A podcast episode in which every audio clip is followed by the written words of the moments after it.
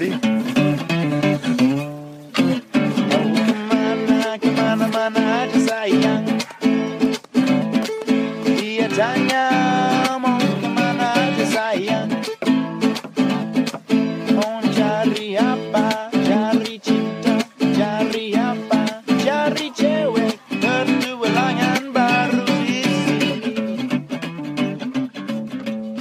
Once again, a big thank you to Wild Earth Australia for their continuous support and being a company that really believes in the adventurous lifestyle.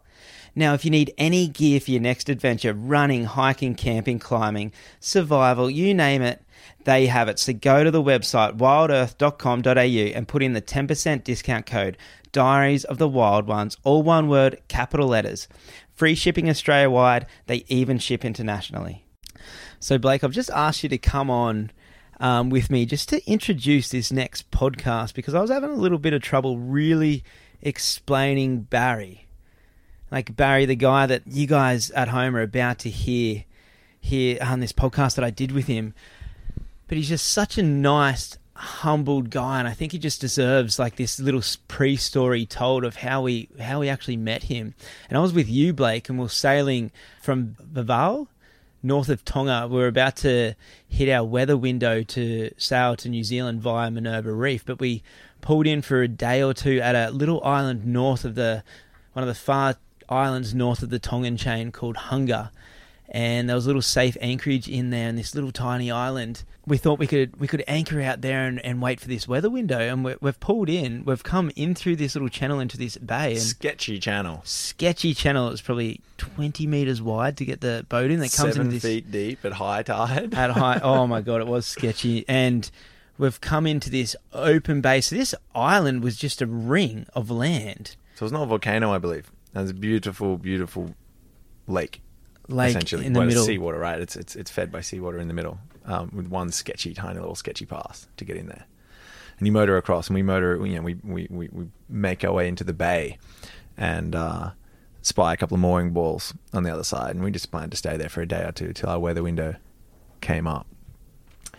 We pull over, jump on one of the mooring balls, no worries. We sort of don't see much. There's a sign on the beach, and we look over, and it says, Resort for sale. "Yeah, But, but when we're coming into there, there's not really any signs of any life. We can see one little structure ahead, like in front of the mooring balls, and then up the other end of the island, you can kind of see a little house or something going on. It, it doesn't look like anyone lives on this island. Maybe No. one or two people, and that's what we're expecting is just like a couple of like Tongan families, like farmers or something. Mm. Like, so go ahead. and Blake. there's really nothing there. I mean, I think um, resorts may be a bit of a stretch uh, in itself as well, um, because it's a very, very uninhabited and very raw sort of island. So we pulled up, we jumped on the mooring ball and and um, head down to start cooking some lunch. We hear on the radio Barry, actually, from shore. He's waving at us from the beach, and he says, "Hey." Uh, this really nice, humbled Canadian voice. Yeah. Which has just says- taken us back.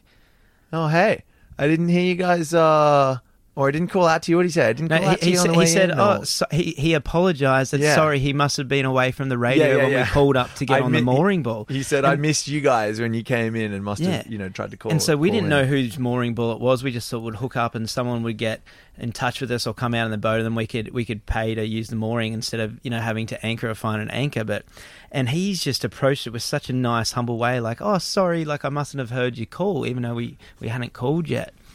Mm. And straight up, we're taken back by like, okay, for one, like, what's this? This voice, like this American or Canadian. Well, he sounded very Canadian, like Mm, straight up, mm. like this Canadian voice on this beach on this random little island. And is that whose mooring it is? And and so what we've said to him, yeah, like no worries, we'll co- we'll come to land tomorrow and and meet you and, and give you some money for the for the mooring. And you and I, Blake, wanted to go forage coconuts so we could get a whole heap of coconut stock before we head for our for our big journey across for our big Pina passage. coladas, fish curry, Yeah, coconut water. That's all we need.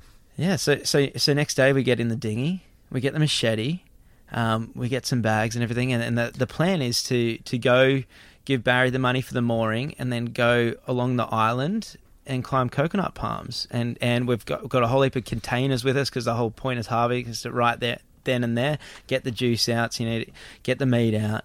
And and stock up, and so like we've we've taken this dinghy to to this little property Mm. on the beach, which is two tiny little cabanas, Yeah. like T- fales. fales. And these are like open, you know, these are basic, basic accommodation. There's a, there's, there's a, the size of a double bed literally in there. And then a tiny balcony and it's made out of palm fronds and everything. And it's, um, and he's got two of them on the property and that's his little resort. Just on this middle of this island, uninhabited basically, or very tiny village on this island of Tongans. And that's it. And he's out in there. this far corner.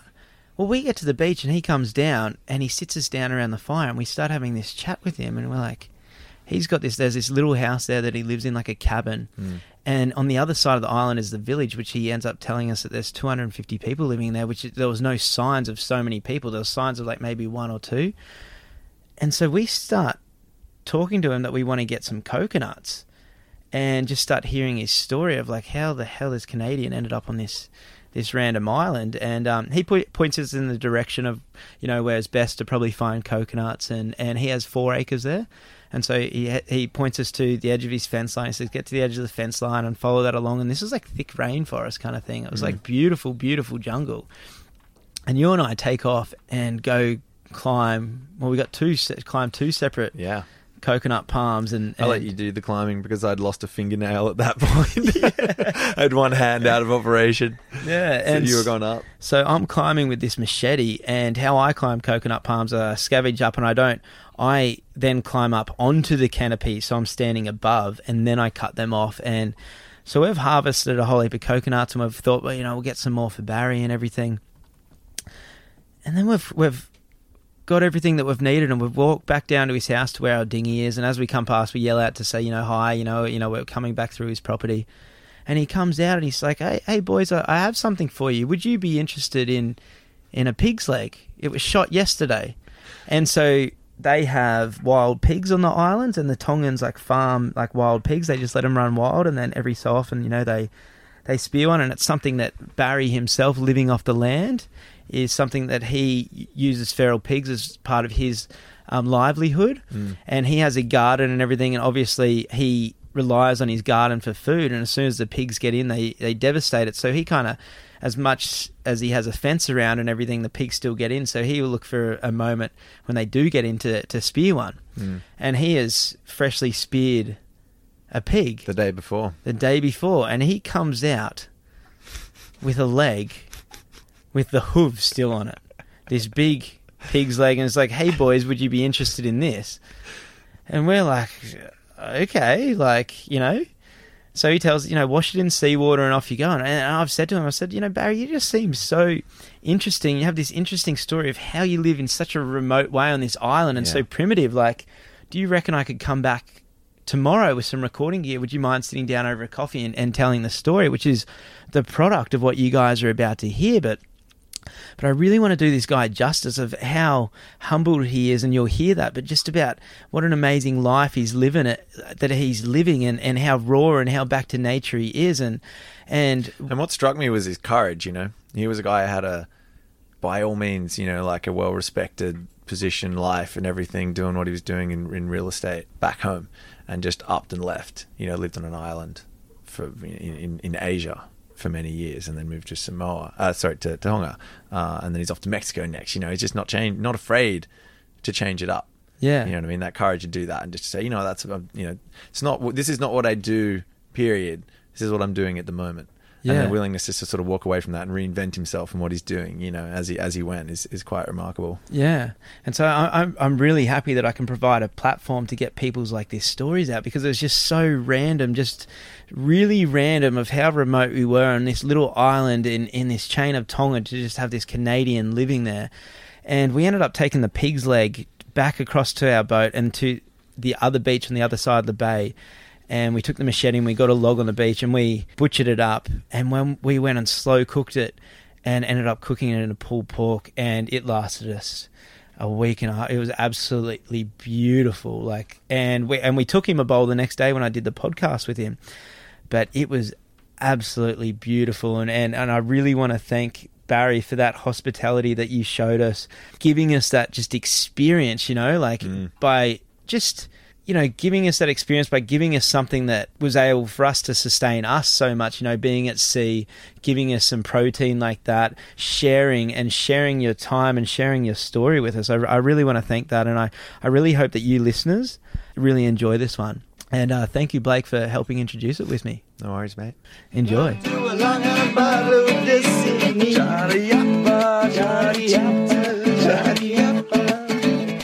I can introduce you here, Barry. Actually, I, I might let you introduce yourself. What's your name and, and where are you actually from, Barry? Ah, so my name is Barry Beer, and I'm from Winnipeg, Manitoba, in Canada, and uh, that's where I grew up, uh, the land of ice and snow, and um, lived there for um, the first 22 years of my life or so, and you know, summers were spent uh, camping out at the lake and going swimming and hiking and biking through the bush and all that kind of stuff. And winters, you know, cross country skiing. and did some downhill skiing and later did snowmobiling and ice fishing and um, that kind of stuff. Lots of canoeing on rivers and lakes. So you grew up in quite a wilderness environment. Yeah, even though I lived in the city, my family was very keen on uh, getting out of the city on Yeah. weekends. And What was it? Actually, what was the? Do you know the population back then when you when you were growing up? uh, no, I don't. But Winnipeg's a pretty big city. Um, Yeah. yeah, with Which is so interesting, which we'll we'll get to to later in the conversation. That you've grown up in a city environment, and yet you now live so isolated. yeah. Yeah, actually, um, so we're sitting here right now in Hunga, this beautiful little island. What in the north? How would you describe this island? So it's the north of Vavau, um, in the north of the Tongan chain. Yeah, yeah. Vavau is the one of the northern groups. There are a couple of islands further north of here that are part of uh, Tonga, called the the Niuas, is their their nickname.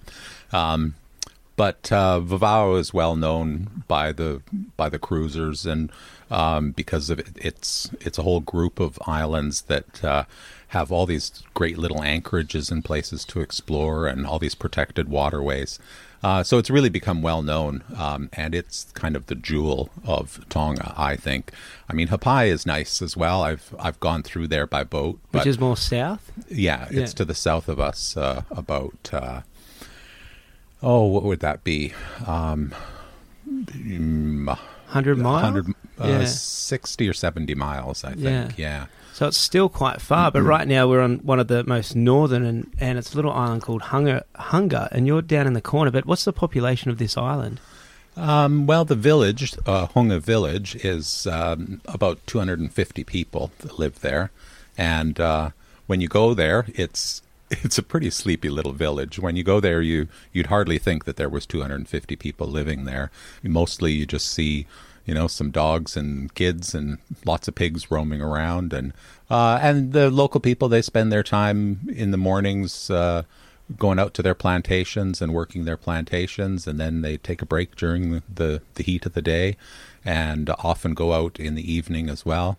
So that and sitting around drinking kava, and the women do lots of weaving and uh, that sort of thing.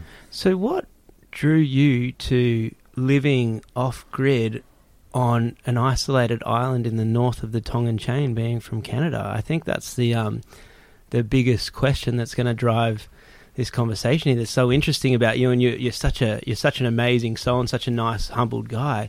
And it was it was really it was really we were really taken back by because we've sailed into this little island where it looks like there isn't anyone even living here. Where the people are, you guys are so spread out.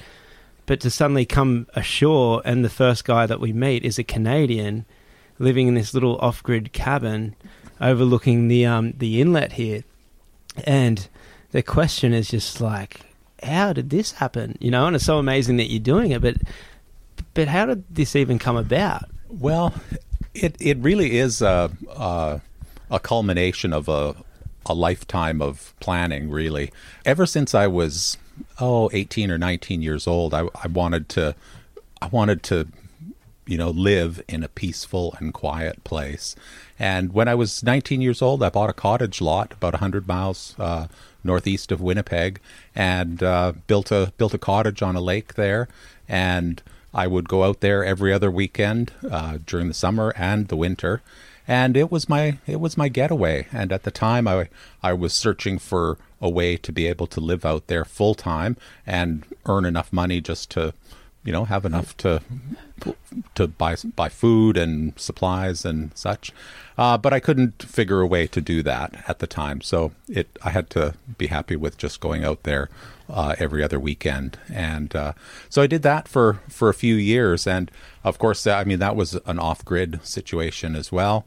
And uh, yeah, and I always loved spending time uh, camping and canoeing and and boating and but then when I was in my early 20s, I moved to the West Coast and uh, to get away from the cold. Um, and that's British Columbia? yes. In Canada? Yeah. Yeah.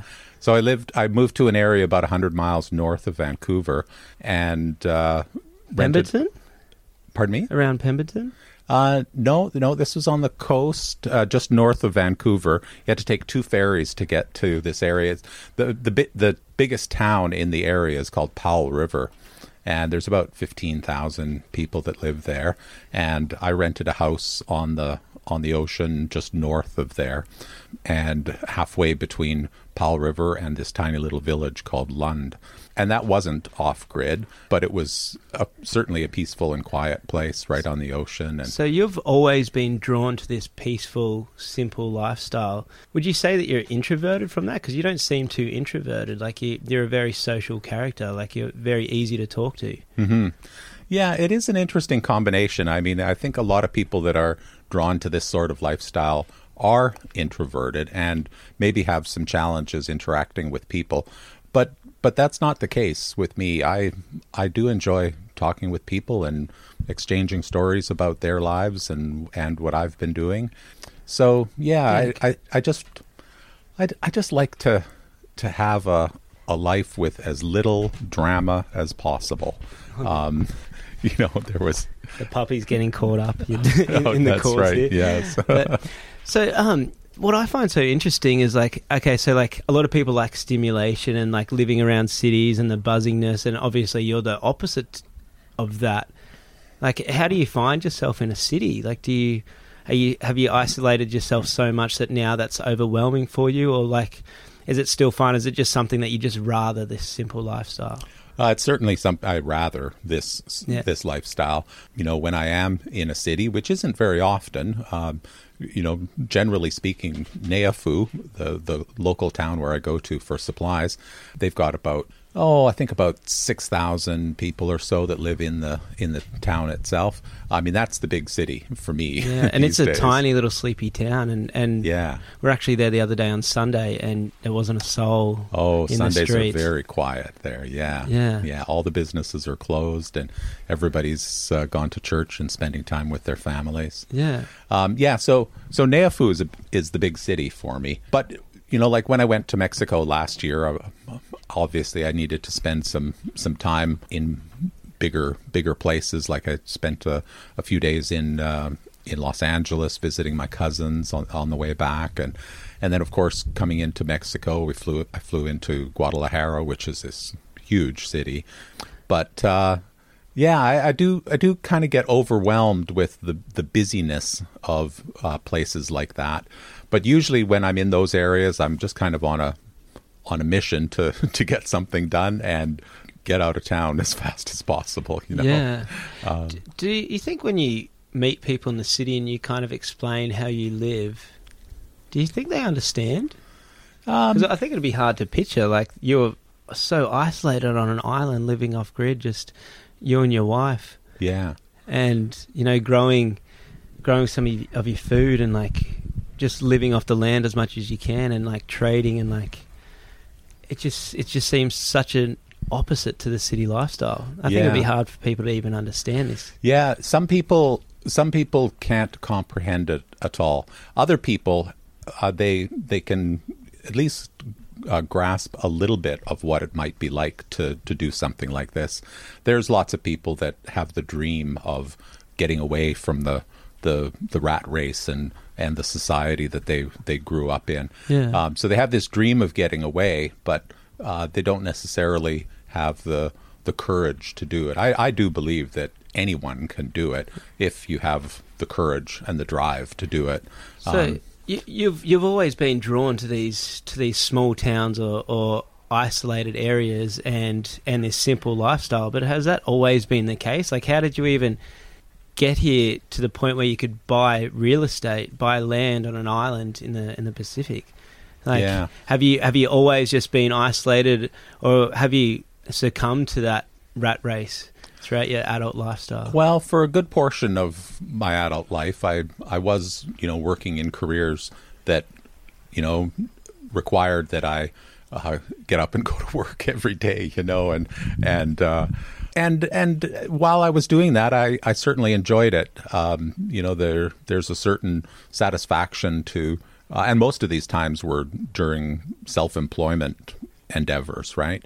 Um, there were times when I've worked for other people, but most of my life I've been self-employed, and uh, so it does require that you you you know make make that commitment to do that. And I guess without those those times, I I wouldn't be able to have got enough capital to be able to do something like this. Even though I mean this isn't really a capital intensive kind of place to to be. So yeah, it uh, it and it and this is something that I've always always wanted to do, and I haven't got here just. I mean, I didn't leave Canada and come directly here. There's been a bunch of bunch of steps in between there that uh, that have led me to here. What was the um what was the tipping point working in, in Canada and realizing that it was time to for you to leave or to go live somewhere else? How did you actually make that decision? Uh, well, at the time, I was living in Victoria uh, on Vancouver Island with my wife, and we were both real estate agents with Remax, and uh, quite quite a busy life. And And that's quite a quite a buzzing little city. You you could Oh, say yeah. Victoria's a little city for sure. oh yeah, yeah, for sure. And we were doing really well in in our with our real estate work there, but we we had also, you know, had the the the inkling that there must be more to to life than just continuing to do that for forever. And I guess one of the one of the things that we did that kind of uh, sparked us to take action on this was we did we did some courses with this guy named Harv Eker, and uh, he's a, a motivational speaker uh, who was doing lots of lots of workshops in Vancouver and uh, and Victoria, and uh, we attended a number of his workshops. Uh, focusing on different different things. Um, you know, one of them was called warrior training, and it's how to kind of find your inner strength. And there was wizard training, you know, which focused on on developing your mind to, to think outside the box. And and uh, and you know, another course was about public speaking, and and there was I don't know, I think maybe six or eight different courses that we did. And and this is really what what sparked us to take action and do something about our lives and make a break from the rat race. Had had you and your wife like just talked about it, like say like in vain, like before, as in like just like oh, it'd be nice to live on an island, or like did you were you dreaming without acting, or like how did it come? Like how do how do you explain that? We, yeah, we, did you guys always dream about this and always just say, it was just in the back of your mind, or just did you just do these courses and then say, hang on a second, we can go do something? Well, was it- certainly for me, it was always a dream. I mean, even like I was telling you earlier about when I, you know, had that cottage property in Manitoba, it has always been my dream. And I suppose uh, when Cindy and I got together, she she grew to to uh, to have the same sort of dream and saw the same kind of same kind of life that I envisioned for us. And uh, so so yeah, it's something that was in me for a long time, and then Cindy and I did did start talking about it, and and certainly dreaming about doing something like this. That's always the first step, and for you know the vast majority of people, that's as far as they're going to get about you know making a change in their life. As I mean, it's got to start with a dream, and uh, it's it's only only a certain small percentage of people that will actually act on that dream and do something about it and make make that dream a reality. And so for us, our our escape was to be able to uh, reduce our expenses so that we didn't have to earn as much money because the more money you make, the more money you spend. And but if you reduce your expenses, you can live on a lot less money. And so we we paid down debt and we came up with a plan to uh, to go traveling in a in our motorhome. So we we we saved our money and uh, sold a couple of properties that we had. We had a condo on the waterfront in Victoria, as well as a rental condo, and we we sold those and uh, bought a motorhome. Were, you- and, were you scared? oh yeah, like doing that? Like, was that? But you just had that. What was that drive there? Was it? Did it all come from that motivational speaking, or was it just like? Did you just go into the fear? Like, did you just understand it was something that you had to do at the time, or like? Well, yeah, it it it was scary uh, for sure.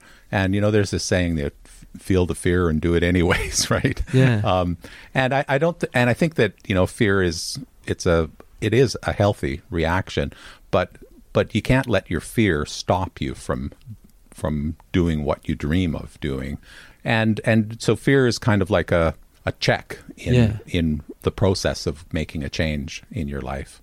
So yeah, we were we were scared to make make these kind of changes. Um, it was actually pretty funny here. We were, and so when we sold our our properties and bought the motorhome, we actually lived in our motorhome for a year in Victoria before we before we left Victoria. And so it's pretty funny. Here's here's these two successful real estate agents living in a motorhome in a motorhome park in Victoria. But was that was that a great? Do you reckon that was a great transition because you got to live in like this tiny space and like get back to get back to that simple lifestyle, like slowly, like a transitional period? Oh, for sure. Yeah, yeah. So we did get used to living in a smaller space. Plus, you know, we we did a bunch of things with the motorhome to prepare for traveling, um, and to you know acquire the things that we knew that we would need while we were on the road. And uh, so, yeah, we spent spent a year preparing to preparing the motorhome to travel, and uh, and then. Uh, and then we, we, we quit our jobs. We talked to talked to our boss at the Remax office that we worked at, and uh, told them that we were closing up shop and uh, and going going traveling in our motorhome. And I mean, him and and all of the realtors that we worked with, they were they were really quite shocked about it. You know, some of them some of them knew that we had sold our properties and we were in a motorhome, but not all of them knew the whole plan. But at Yeah. that point, the whole plan was revealed, and and it was it's a pretty unusual thing for uh, you know a couple of successful real estate people to do to throw in the towel and Did you go have do support? something else. Did your friends and family, your co-workers, did they also support the decision? Um, yeah, yeah. I think a lot of them, a lot of them couldn't understand why we would do such a thing, but there were a lot of them that uh, that also really, you know, provided motivation for us to say, yeah, yeah, that's a great idea, and and a lot of people really liked it, you know, and that doesn't mean that they would ever do it, but they sure liked the idea of, Yeah. of doing that, and they were they were really happy for us that we were actually doing something about it. So, what was that first plan to take the motorhome and, and, and go where? Did you have a destination? Did you have a plan in place? Um, yeah, yeah. We uh, our our plan was to go to Mexico, but we didn't want to go there fast. We we we like to travel slowly, and so we took uh, three months to to travel down the west coast of the states uh, along Highway 101, which runs right along the coast, and many days we'd only travel 20 or 25 or 30 miles, and uh, and then uh, and then stopped for the night and go hiking and walk on beaches and um, you know see the local sites and uh, really kind of take in the place as much as we, we could. And so so we spent three months going down the, the coast of the of the states, uh, but really Mexico was our destination. And uh, once we got to Baja California, we our, our destination there was this little beach on the Sea of Cortez side of Baja uh, called Playa Santispac, and uh, and we rolled the motorhome into there, parked the motorhome just a few meters from the beach, and uh, and that was home for, for three months while we kind of continued our uh, de-stressing from from our busy life the back in lifestyle. Victoria. Yeah. So, do you reckon, how was that transition? Was it hard at first? Ah, no, we we loved it. Yeah. Um, It was really nice to be able to, uh, you know, take a break from all of that and just to just to relax for a change. You know, I mean, you know, when you're when you're busy in a in a career, you're up at you know five thirty every morning. You you shower and get dressed, and you and you're out of the door and and dealing with traffic, and you're in the office working and busy day through the day, and oftentimes you don't get get home until six or seven o'clock at night, and then I mean, it's just such a busy lifestyle, and we had had we had had enough of it at that point. So it was really nice just to to just kind of, you know, let the let the sun be our guide for the day. You know, come get up with the sun, go to go to bed when the sun sets, and or or at least be be chilling out and and relaxing. So yeah, we we took to it quite easily. Yeah. So where did you end up with the motorhome? Ah, so so we were so we were three months uh, at uh, Playa Santispac, and then we traveled uh, uh, for another three months uh, uh, further south from there down to the southern tip of Baja, and and then back up to the states again, because when you go into Mexico, uh, you get a six month uh, tourist visa. So we needed to go back to the states to you know be out of Mexico, and but you only have to go out for a couple of days and then you can come back in again. So we uh, so we spent six months in total on the Baja Peninsula, then back up to the states, and then traveled through Arizona and then back back into the states, uh, but or back into Mexico, but mainland Mexico. And so then we traveled down the west coast of mainland Mexico over the next number of months, uh, all the way down as far as uh, uh, Acapulco, and then we traveled up through the interior of the state. So during that uh, during that time, the weather was really great, and and it wasn't cyclone season on the on the coast. Uh, but once cyclone season arrived, then we headed inland up into the mountains with the motorhome. And, and, you uh, never had any troubles in Mexico. It, it was just being being two two a couple older couple from Canada with a motorhome.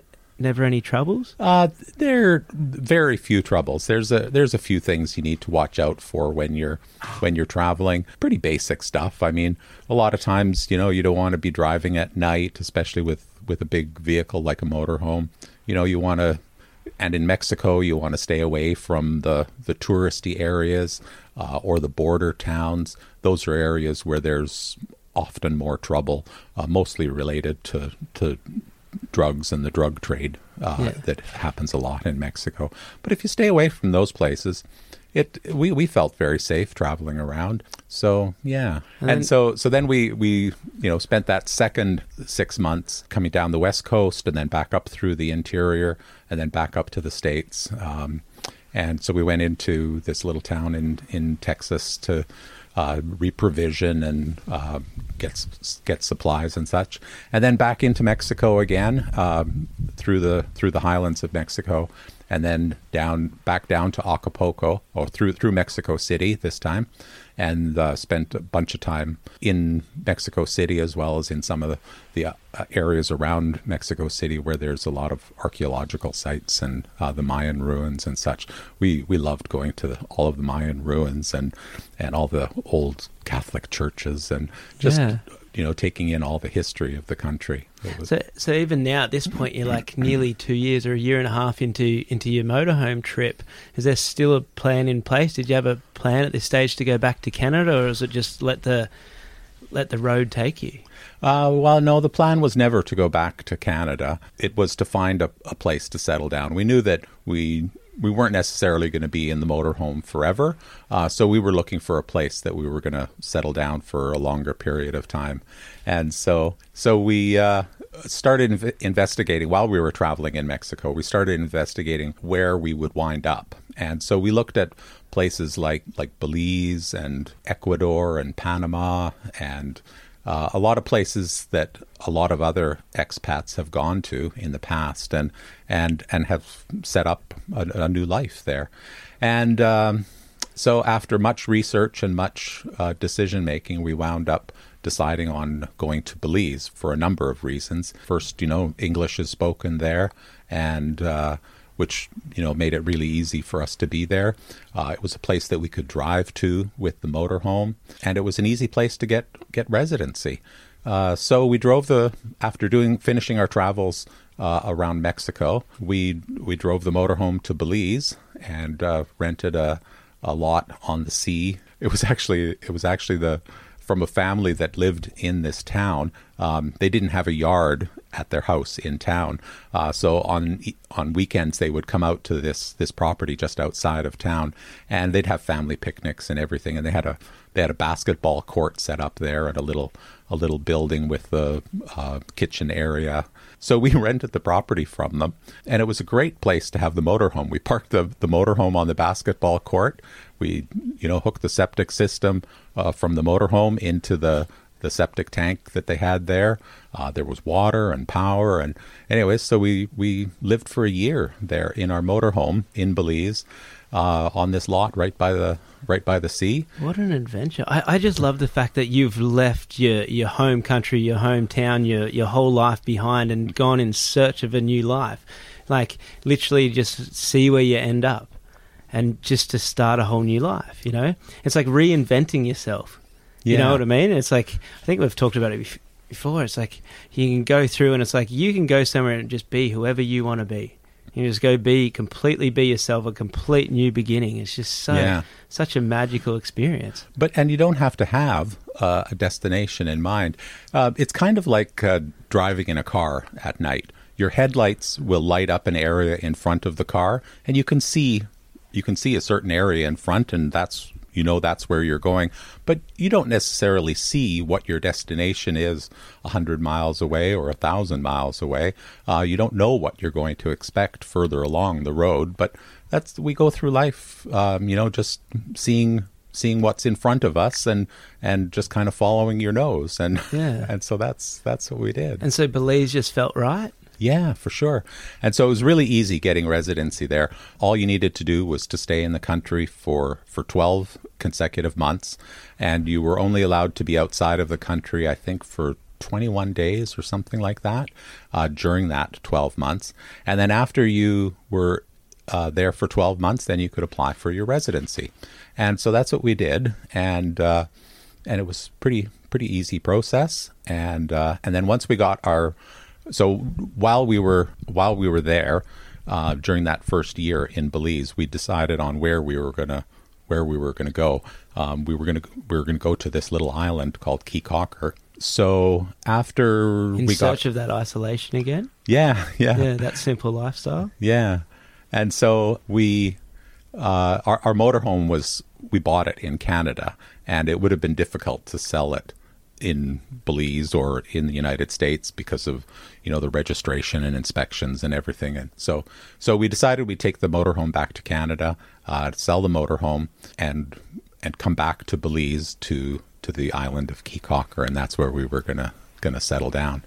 And uh, so after we got back to Canada and sold the motorhome, spent some time visiting family and friends, and then we uh, traveled with uh, a couple of big suitcases by by boat, by train, by bus, all the way from Victoria, all the way down into Guatemala.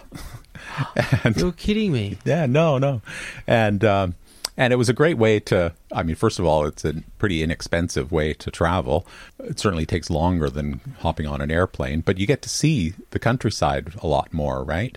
And uh, so through all these different modes of transportation, we uh, we we wound up in Guatemala, and we wound we spent uh, five months in Gu- Guatemala traveling around there, uh, seeing more more Mayan ruins and uh, exploring the country and uh, uh, and and the culture there. It's it's a pretty How cool old place. were you and Cindy, you and your wife at this stage? Uh, at this stage, we were, I guess, in our early forties or so. Uh, pretty young to be, you know, retired and Yeah. uh, or at least, I mean, at the time, we really kind of saw it more as a sabbatical than than a retirement. But so spent five months in Belize or in uh, Guatemala. And and and Caye Caulker in Belize was our, our destination after doing that that bit of traveling, and uh, so we uh, we got to Caye Caulker and rented an apartment there, and later rented a house on the beach, and we were six years on the island. Six years. Yeah. So you, you didn't end up buying there? No, we didn't buy uh, a place there. We we just rented this little house. It's so so cheap to rent. Yeah. Um, it just made more sense to to rent than to buy a place. How did that feel just to have like a new beginning, like living in a new place, like making new friends, a new new environment, a whole different culture? How did that feel just to Was it just complete adventure? Uh, it it was, yeah. You know, every every day there's something something new going on and new experiences, new new places to explore. Yeah, which I think is kind of what what life should be like. You Yeah. know, life should be an adventure, not not boredom. well, it keeps it exciting. Oh, for sure. Yeah, yeah. And it was a great place to spend time. You know, this this island is it's a, a sand island. The highest point above sea level is I think it was eight feet above sea level was the highest point on the island. And it was all mm. sand. I didn't wear shoes for the whole time I, I, I lived there. I went bare feet all the time. Rode bicycles. There was just a few a few trucks, like delivery trucks on the island. So mostly people got around by uh, by golf carts and bicycles or, or walking. It was great not to not to wear shoes for, for so many years. Yeah. Yeah. So after after six years in Belize, did you suddenly just start feel, feeling like a change again, or a complete? Because going from Belize is that then how you ended up in Tonga? Well, uh, that's right. Yeah, Belize was the place where we were living before we came here. And so, what was going on uh, during the during the time that we were in Belize? There were some changes going on in terms of the the routes that uh, drug trafficking was was taking. So during that time, the Drug Enforcement Agency in the states was working with uh, Mexican uh, enforcement agencies to to curb the dr- the the smuggling of drugs coming into the coast of Mexico and then north up into the states. And they did a very good job of that. But all of the all of the drug smugglers would all they did was to bring more drugs ashore further south, and that's where Belize is. So there's a lot more a lot more drug drug trafficking going on during the time that that we were there, and it made the place more more dangerous than we were comfortable with. Even though we we didn't we lived on this little island, it was only a forty minute boat ride away from the big city, from Belize City, and uh, and so there was a lot more of peripheral crime happening even on the on the islands like Caye Caulker. And so we decided we wanted to live in a safer place. And um, one of our one of our clients, we we wound up getting back into the real estate business when we were on on the Caye Caulker. We started we started our own company there, and I became a Remax agent again. So you And, sl- uh, slowly found yourself working again. it's true. is- yeah, and it actually ties in with you know what we've got going on here in Tonga as well. So what happened in regards to that was that people on the island uh, found out that we were we had been real estate agents in Canada. You know, to to find honest, reputable real estate people in a third world country is a bit of a rarity, and so people found this out and knew that we knew what we were doing, and they started asking us for help to find a place to buy or to uh, to sell a place. And uh, and before we knew it, we were back in business again. And the business, and because we knew what we were doing, we it was very very quickly that we became the the number one company on the island because there was a few small companies, uh, and so so business grew to the point where we were busier in our real estate work on Caye Caulker than we were when we were doing real estate work in Victoria. And so, you know, we had left the rat race in Victoria, but then we recreated a rat race on this little tropical island, Yeah. right? So back to the original plan of escaping again. Exactly. Yeah. And so one of our clients, one of our real estate clients from Caye Caulker, had leased a piece of land uh, in Tonga here, actually on Hunga Island here, and uh, he was telling us about uh, about Tonga and uh, what it was like here. And uh, so we started doing some more research, and eventually found this property listed online, and uh, did more research on this property, and eventually wound up leasing it uh, sight unseen. uh, which is a really weird thing to do for a couple of real estate people. Yeah. Um, Did you realize how isolated it was? uh, yeah, yeah. We we had done lots of research, you know, with Google Earth and as well as on the web, and plus we had contacted a number of yachties who were traveling in Vavau um, at that time, asking them if they were going to be visiting Hunga Lagoon, and so we made a connection with uh, with several of them, uh, and this is all as a result of the fact that yachties often have have blogs where they post, you know, their their travels and Um, so that's how we found these people. And so uh, three different couples uh, did this for us. They came to the, the property here, uh, took some photos, and reported back to us on what, what they found. And so based on that and you know the Google Google Earth images and all the research from online, we we jumped in and, and leased it uh, before even being in Tonga. So what did you buy here? It's four acres. Yeah, it's a four acre piece of property, and and it's and it's a lease uh, leased land. In Tonga, you can't buy land. Even locals can't buy land. It's all leased land. So yeah, and it was it was completely. I mean, there was no development on the property at all. No house, no gardens, no clearings or anything.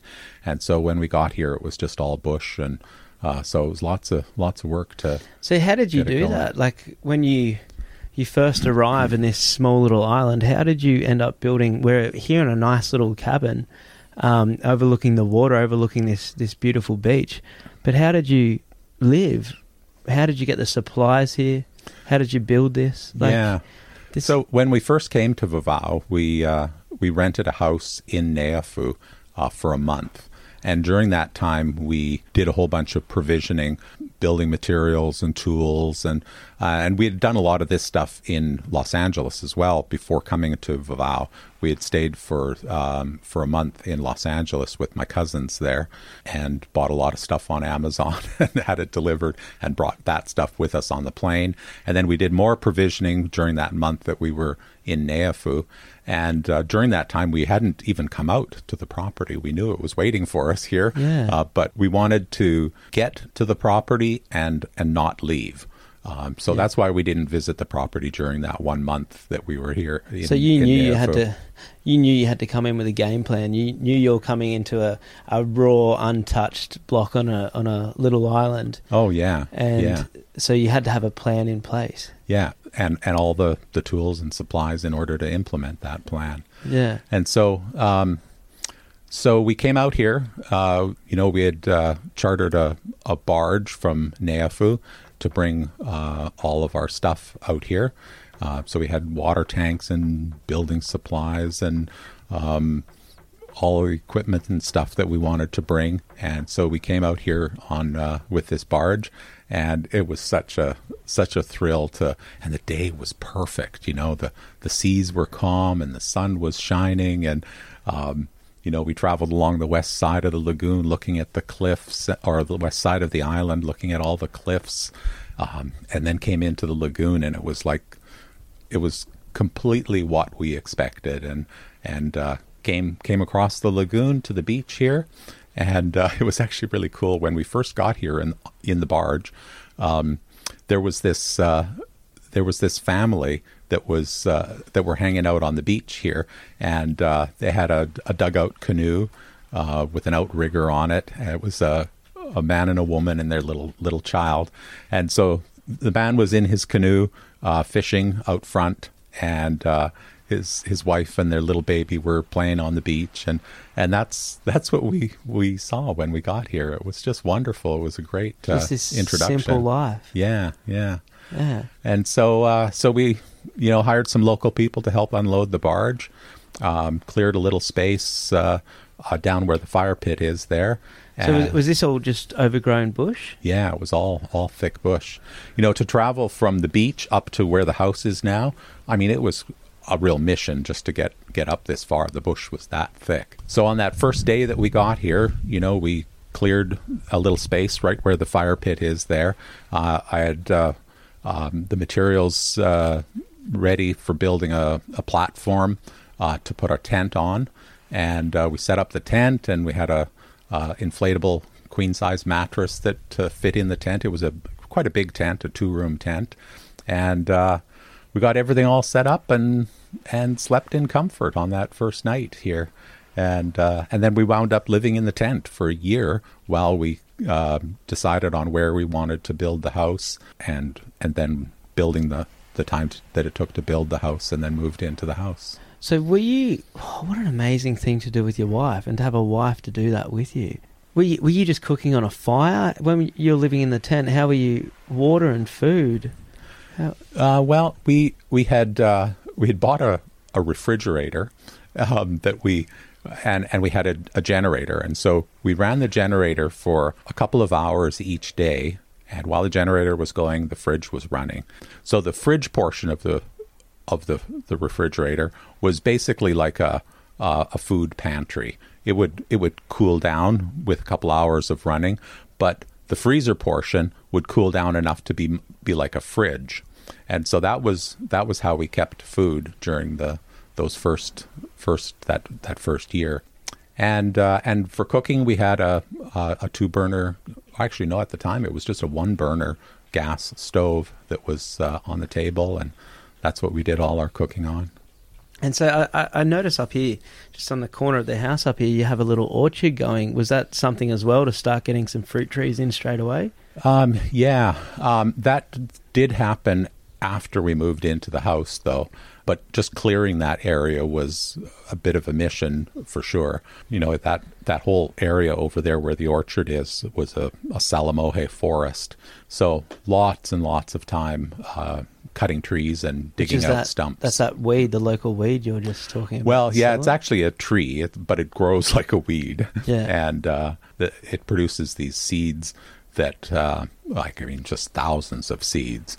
And so there's lots of new ones that sprout up all the time. So it was quite a mission. It was funny. I was having a, we were talking about this yesterday um, with my friend just about the simple lifestyle and breaking off, and but not having challenges in your life where a career working for someone and you're constantly being challenged. But would you find that doing this was just as challenging and as rewarding, or if not more? Uh, it was certainly as challenging and and and more rewarding. Um, you know, this it wasn't easy what we did. It it's a it's a it's a big project. You know, to arrive in a place where you are starting with just thick raw jungle, um, and then making making a home for yourself there. It's a lot of work, um, and of course, it's all done by hand. I mean, there's no heavy machinery or anything. I mean, we we have a chainsaw and uh, for for cutting trees and such, and we've hired some local help to to help with stuff as well. But it's a it's a big job. Uh, it's a big project for sure. Yeah. And and and yeah, that that's that was our challenge during those early years. Yeah, well, and this is a beautiful little cabin, and, and we'll we'll put some um, photos on the website. So definitely go on the website and have a look um, at, at what you've created here. But how do you live your life now? Like, how is this pla place set up to sustain yourself and to live? Um, well, um, you know, in any remote location, water is always the, the, the number one thing that you need to uh, provide for. And so uh, we have rainwater catchment off the roof of our house uh, going into two 5,000 liter uh, uh, water tanks. And uh, so that's how we how we have all of our, our drinking water here, uh, and water for cooking and washing. And do you find you have enough? Is there enough rainfall here for you to? Oh yes, plenty of rainfall. Yeah, but and during the dry months, we do have to kind of manage our water. I mean, it's you know it is certainly something that uh, that you have to do in a in this kind of a situation. You can't you can't leave the tap running when you're brushing your teeth and um, you know Yeah. there's lots of lots of tricks that you can do to save water right? And uh, and you know people just get used to that uh, here. And i mean we're we don't we don't we, we're not for lack of water at all. Um, when we need water it's we have it there but we just don't waste any of it. Yeah. so that's that's the water. And the next thing is is power. And um, and for us here we we run almost completely on solar power um, we have about uh, 1200 watts of solar panels up on the roof um, of the house and those feed power into a battery bank. And then from there we run a lot of 12 volt loads. All the lights in the house are led lights except for one out on the porch here which is a fluorescent light. Um, and then we have uh, uh, two inverters that convert uh, the 12 volt power into uh, AC power. Um, we do have some North American stuff that we run, so we have a 120 volt uh, inverter as well as a 240 volt inverter for running 240 volt loads. Yeah. And uh, and then we have a generator for running big things like the washing machine or power tools. So would you say that you're missing out on common luxuries at all? On like, Uh, no, not really. I mean, we don't have we don't have a toaster or a microwave, but there's. I mean, you can you can certainly live without a microwave, and we actually we do have a toaster. It runs on the gas stove, you know, where you uh, kind of an old school toaster where where you lean the toast up on this rack. Yeah. Uh, and yeah. then so what do you just? I see you've got a little boat just anchored just out here, just a little center console. Do you just run that back to to the main island to to near?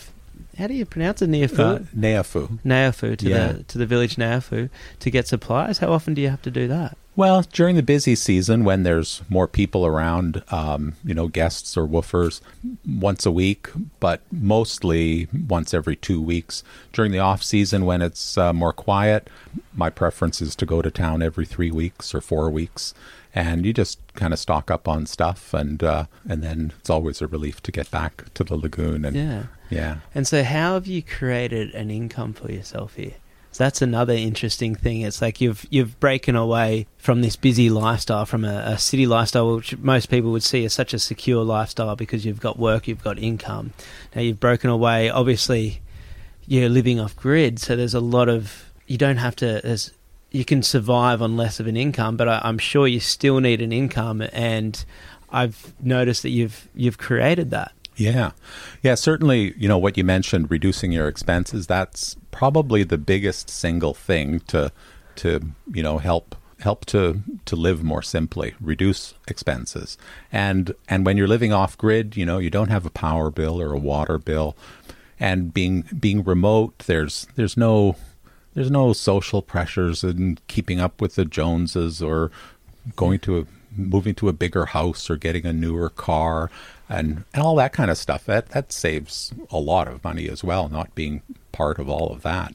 Yeah so so we have um, we have yacht moorings out out front here. We have three yacht moorings and one across the lagoon. And uh, so there's a during the busy time of the year there's a lot of yachts that come into the lagoon uh, that stay on our moorings. So we have income from from that as well as uh, I have a setup where I have an antenna down by the beach where it broadcasts our internet signal over the mooring field so that we can sell internet to the yachties right from their yachts, um, which they aren't able to get on their own because the lagoon is kind of like in the bottom of this bowl with high ground all around. So they're not able to reach the. Yeah, we're very sheltered from the satellite. If, you go up our mast, you get a bit of a signal that comes in the wind. Yeah. Yeah. So so um, yacht moorings and internet sales. Plus, we have a couple of fales, um, Tongan fales, which is like a, a fale is the Tongan word for house, and uh, a Tongan fale is a traditional house made with posts and sticks from the bush and woven palm leaves for the walls and roof and Yeah. and so we uh, we have those for um, for tourist accommodations Yeah, and they're, as well. they're very simple but very beautiful. Yeah. Yeah. Yeah, you saw them the, one of them the other day. Yeah, how how did you find that the culture changing and living in a different culture? How did you find that, and were you accepted here? Like, how easy was it to integrate yourself with this new culture? Uh, it was pretty easy. Um, given the the traveling that we had done already, we were quite quite used to the process of integrating ourselves into uh, the culture of another country, and uh, so yeah, it was it was pretty easy, and yeah, generally well accepted by the by the community. There's always a few that you know are are less than inviting, but uh, but for the most part, it, it's been a really good experience to to be here and to be part of this community. And I suppose that's what it all is. It's just experience and just a new experience. And but what I'm finding here, which which is what's so amazing, is is that you've created this whole new lifestyle, and you did one in Belize, and then you've done one in Tonga, and now you're about to change again. You've just you're selling this place right now, and you're about to move to Mexico. Yeah, that's right. Yeah. And so again, is that another scary thing, or is that just another new adventure, just to constantly chase this another experience? Uh, it is. It is a scary thing again, um, especially for me. I think just because putting this place together has been, you know, a, a lifelong dream for me to to live in the South Pacific, in a in a remote, secluded area, uh, being off grid. It's something I've wanted to do for pretty much my whole life, and now now we've done it, and uh, and I'm really going to miss this place when when we leave here. You know, the the place where we're going in Mexico is not quiet and peaceful like this. Pretty much anywhere you go, other than a place like this, it's going to be going to be busy. So I'm I'm really going to miss the the peace and solitude of Yeah. of Hunga Haven. What's your everyday to day life here? Like right now, we're sitting on your, your balcony, just looking at just just beauty, just nature, and it's just so calm and so quiet. But do you do you get bored at all? no. I'm I'm not bored. That's actually a question that a lot of people ask me because I meet a lot of the people who come on the yachts, and we do th- this kind of thing. Sit around. Uh, I I tell them about you know how I came to be here, and they tell me about how they came to be traveling on a yacht and and they often ask you know it must be must be boring. There's nothing to do out here. But but that's not the case at all. You know anytime you have a piece of land there's always stuff to do. Uh, same thing with having a house. You know there's always things to upgrade or to fix or plus you know running the business here so no never never bored So do you constantly find yourself challenged? Um yeah but in a in a good way Yeah, yeah in a good way. Yeah, that's what I mean. it's a, it's challenge without pressure behind Yeah. the challenge.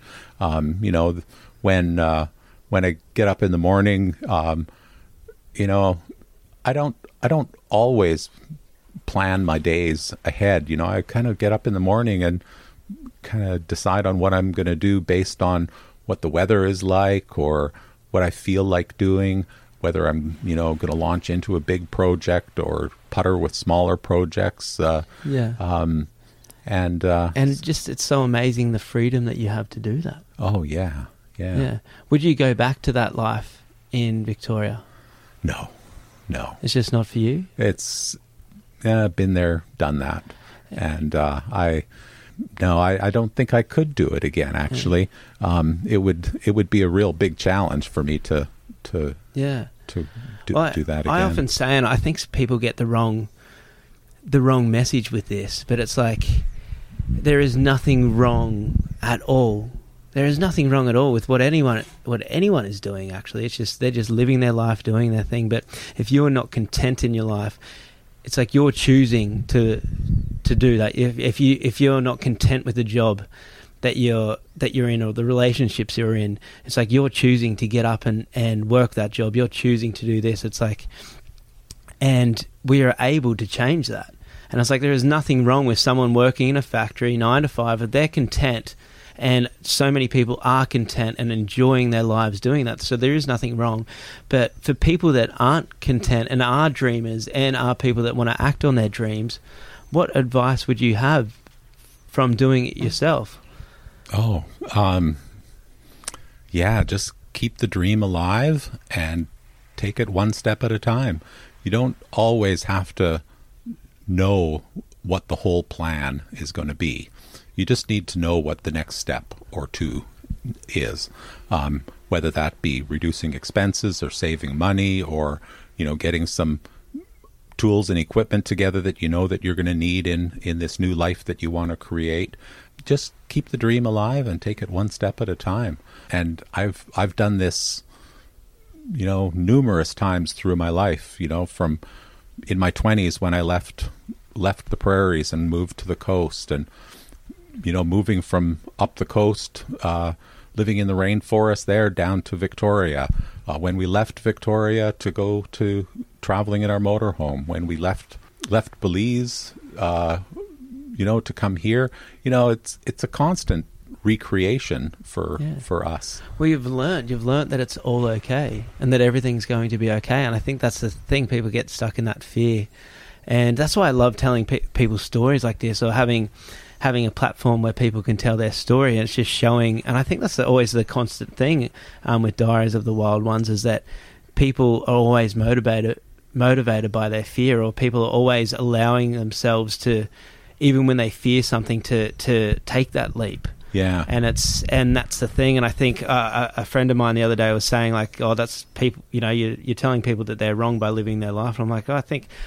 and i i kind of got i was sad that someone got that message because that's not the message at all. It's No. like the message is exactly what you've done when you've dreamt Yeah. and allowed yourself to to put the the steps in place to go do it. Yeah, and and like I said, I mean, you don't you don't need to have the complete plan. You just need to get started, and and you need to you don't need to know how it's all going to work out. You just need to believe that it will work out. Yeah. One way or another. I mean, the sun always comes up the next morning, and uh, that you can you can count on. You can believe in that, just like you can believe that you know everything is all going to work out in in your life. But just yeah, do it. Keep the dream alive and get started. That is such a beautiful message. And now, Barry, I know you've got a really sore back, and I've been sitting you down here for 58 minutes. So Oh. I want to say thank you and really appreciate. And um, again, actually, thank you so much because we came here yesterday to forage coconuts, Mhm. and you gave us um, a, a freshly shot pork leg, Oh yes, uh, a pig's leg that had just just um, yeah, and, yeah, and, and we you, took you brought some of it back today. we slow cooked it all night and, and made it into pulled pork, pulled pork. And um, thank you so much for your hospitality. oh, it was really great to meet you guys. Thank you for coming by, and and thanks for for doing the interview. It was great to uh, tell a story like this. I've I've never never done this kind of an interview before or, or a podcast, and uh, just uh, I'd like to thank you for the opportunity. Yeah, thanks so much, Barry. Now, um, good luck with your with your travels and good luck. And it's and it's sad. It's going to be really sad to know that you're leaving this place, but. Good luck on the next adventure, and I'm, I'm stoked you're following that dream that you have. Oh, thank you. Yes, more more uh, more adventures ahead and more travels ahead. Yeah. Thanks so much, Barry. All right, take care.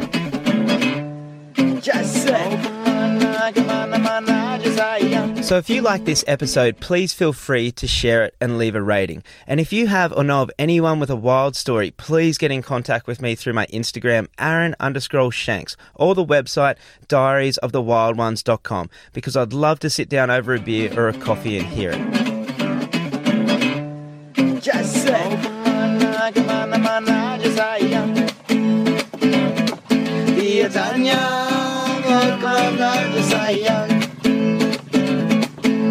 Cari apa, cari cinta, cari apa, cari cewek. Bertualangan baru di sini. Cari apa, cari cinta, cari apa, cinta.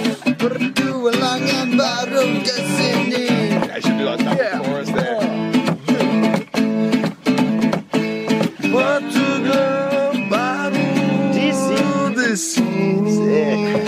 Yeah, do it like a double